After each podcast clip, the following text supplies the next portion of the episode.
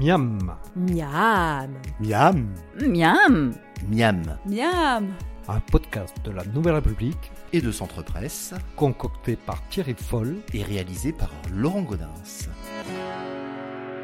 Je suis avec euh, Gérald Niboudot, on est au restaurant Le Tandem, c'est en plein centre bourg de Montanisé. Euh, donc le restaurant est fermé naturellement actu- actuellement, mais vous faites de la vente à emporter? Voilà, effectivement. Donc, euh, comme vous l'avez dit, on est à Montamisé. Comme tout, tout restaurant actuellement, avec le Covid, nous sommes fermés. Par contre, on propose la vente à emporter euh, depuis le, début du deuxième confinement et ce de- de- depuis jus- jusqu'à maintenant. Et on continuera jusqu'à la future euh, et espérée réouverture.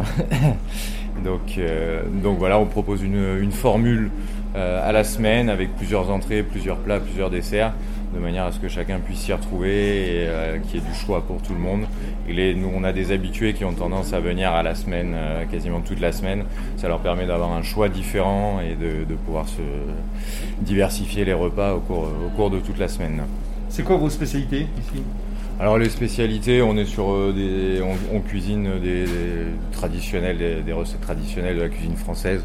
Là en ce moment par exemple, on a une blanquette de blanquette de poulet, on fait un, parmentier de d'onglet de bœuf euh, mariné, euh, des choses comme ça. Là on est en train d'élaborer par exemple une, une jolie recette euh, avec euh, quelque chose d'assez régional où on a voulu euh, mettre en avant les, produits de la région sur euh, un magret euh, de la maison Mito avec euh, une croûte de broyé du, Poitou, une petite sauce euh, à base de réduction de, euh, de blanc d'hiver de la maison Brochet. Donc euh, on est là sur quelque chose de très régional. C'est vraiment une recette du Poitou là. Voilà, là on est vraiment sur le, le côté très poids de vin et on a, on a joué la carte aussi sur les accompagnements avec de la, de la pomme de terre euh, primeur de l'île de Ré qui là va commencer à être ramassé d'ici une petite semaine. On a eu la chance d'en avoir une petite, euh, un petit échantillon pour, pour pouvoir lancer la recette. Mais voilà, donc c'est faire la part belle aux, aux produits de notre magnifique région et les, produits qui sont de saison, là, les, les pommes de terre notamment qui arrivent en, en primeur d'ici euh, d'ici quelques, quelques jours. Et le restaurant existe depuis combien de temps ici là? Alors le restaurant ici existe depuis 30 ans Et vous? Et nous sommes là depuis bientôt 4 ans. Ça fera 4 ans au mois de, au mois de septembre que nous avons euh, repris et, et réouvert le restaurant sous le- l'enseigne Bistrot du Tandem. Un- avant, avant nous, euh, c'est le restaurant était connu sous le nom de la Marmite Poitevine et nous l'avons rebaptisé le Bistrot du Tandem. Parce que nous c'est... Moi, évidemment, et ma femme Elodie qui, qui m'accompagne dans cette, dans, cette, dans cette aventure. Et euh, voilà, notre tandem est le, le- la base du projet, donc euh, c'était un petit clin d'œil euh, sur, au niveau du nom du resto. Très bien. Et donc là vous allez nous faire une recette. Qu'est-ce que ça va être? Alors, on est aujourd'hui, là, on est parti sur une, euh, une recette qu'on propose cette semaine, une, une petite verrine euh, façon euh, tartelette euh, au citron meringué déstructuré. Donc en fait, c'est un crumble, un crumble aux amandes avec un crémeux, crémeux citron, dont on va voir les, les recettes juste après. Et évidemment la meringue italienne que l'on vient brûler et quelques amandes effilées pour venir, venir décorer le tout. C'est une recette qui est. Il y a quelques techniques de base, un petit peu de matériel à avoir, mais euh, assez simple à réaliser et qui peut être, euh, qui est toujours très appréciée. Et à savoir qu'on peut aussi modifier. euh, nous, on la propose au citron, mais euh, ça peut être sympa de la proposer avec une. remplacer le citron dans la recette par euh, du jus de fruits de la passion, de la, une purée de framboise par exemple, quelque chose. euh, voilà, en restant sur des fruits acidulés, mais c'est quelque chose qui peut être décliné dans différentes versions et qui peut être tout à fait, euh, tout à fait sympathique et, euh, et apprécié de tout le monde. Alors on s'y prend comment pour la réaliser hein? Alors pour euh, commencer, l'idéal c'est de lancer d'abord le, crémeux citron. Donc pour le crémeux citron, on prend 25 centilitres de jus de citron vert et jaune dans l'idéal en mélange. Euh, on peut très bien euh, utiliser un pulco ou voilà des jus qui sont déjà préparés. L'idéal étant le jus de citron pressé à la main. Ensuite, on a 4, œufs entiers, 90 g de sucre et 60 g de beurre. Donc l'idée c'est d'incorporer les 25, euh, le jus, les jus de citron, les œufs, le sucre dans une casserole. On va faire monter en température tout en fouettant. À feu doux là à feu doux, tout en, tout en continuant, enfin en remuant toujours l'astuce, c'est surtout pas la lâcher, sinon ça a tendance à attacher et dans le fond et sur les côtés. Les œufs vont avoir tendance à cuire également trop vite, donc toujours bien au fouet la, la- la brasser, la mélanger, jusqu'à temps qu'on obtienne un, un épaississement du, de la crème. Donc au feu direct, pas bain-marie. Hein. Au feu direct, ça peut être fait au bain-marie si vraiment on a peur, euh, mais ça va plus vite, au, ça va plus vite au feu. Effectivement, ça peut euh, pour euh, pour ceux qui auraient peur de D'attacher, ou qui auraient des feux un peu trop vifs, ne pas hésiter à faire ça au bain-marie, effectivement.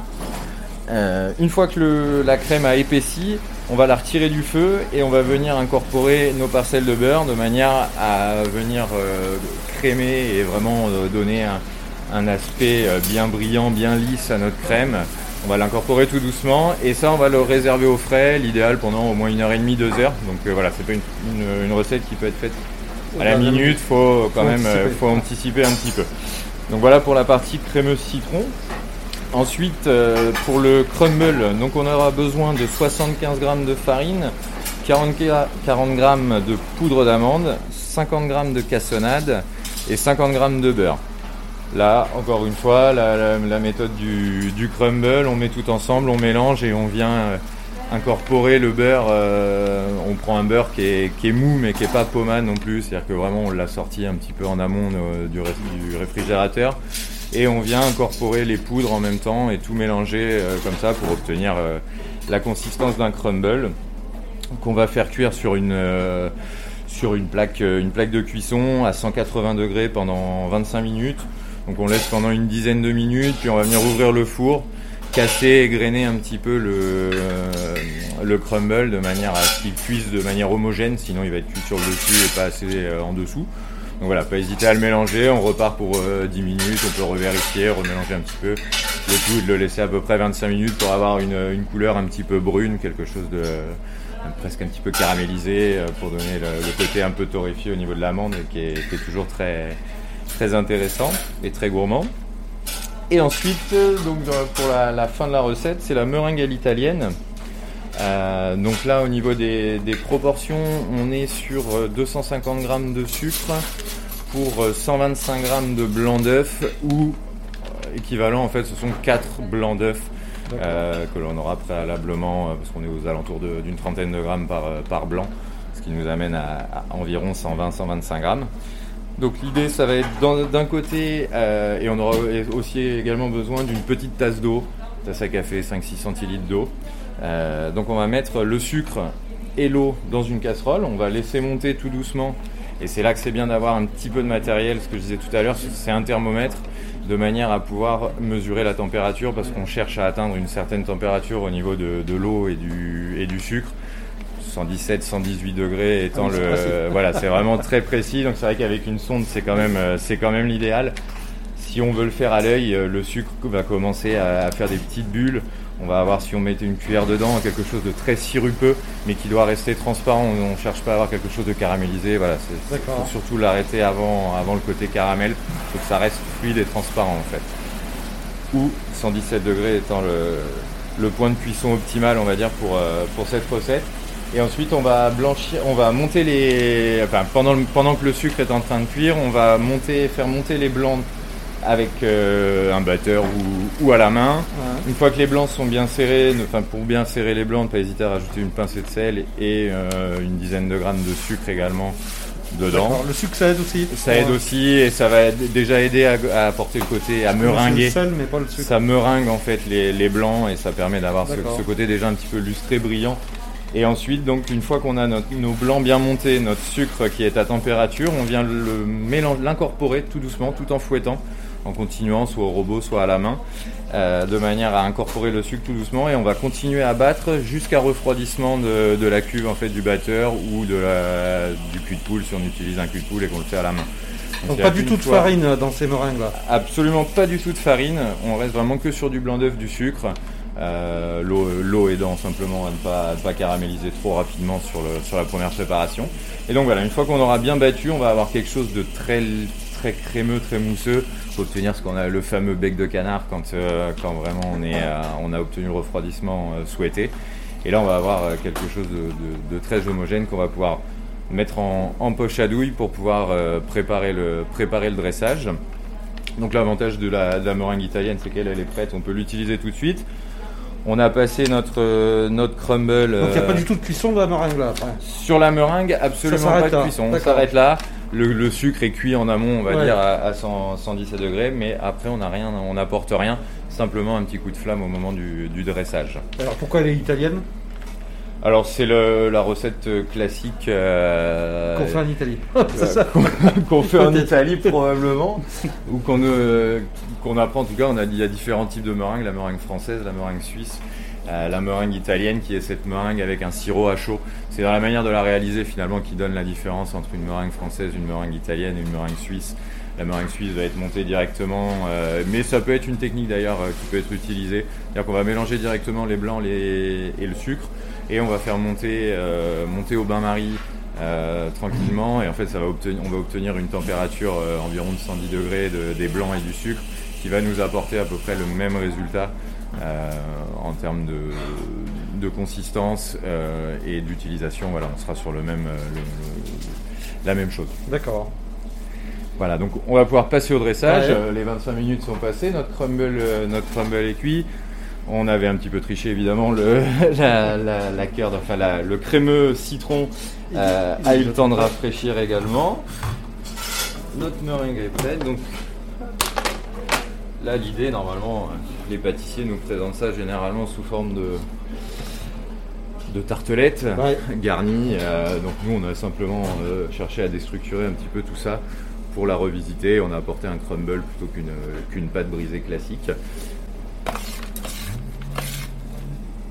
Donc on prend le crumble. On va mettre un petit peu de crumble dans le fond de l'assiette. Plutôt creuse là l'assiette. hein. Là, on est parti sur une assiette creuse. Bon, c'est une recette que nous on a élaborée euh, aussi pour euh, qui, est, qui est- qui est pratique euh, pour la vente à emporter, qu'on met dans des dans des verrines, dans des petits contenants.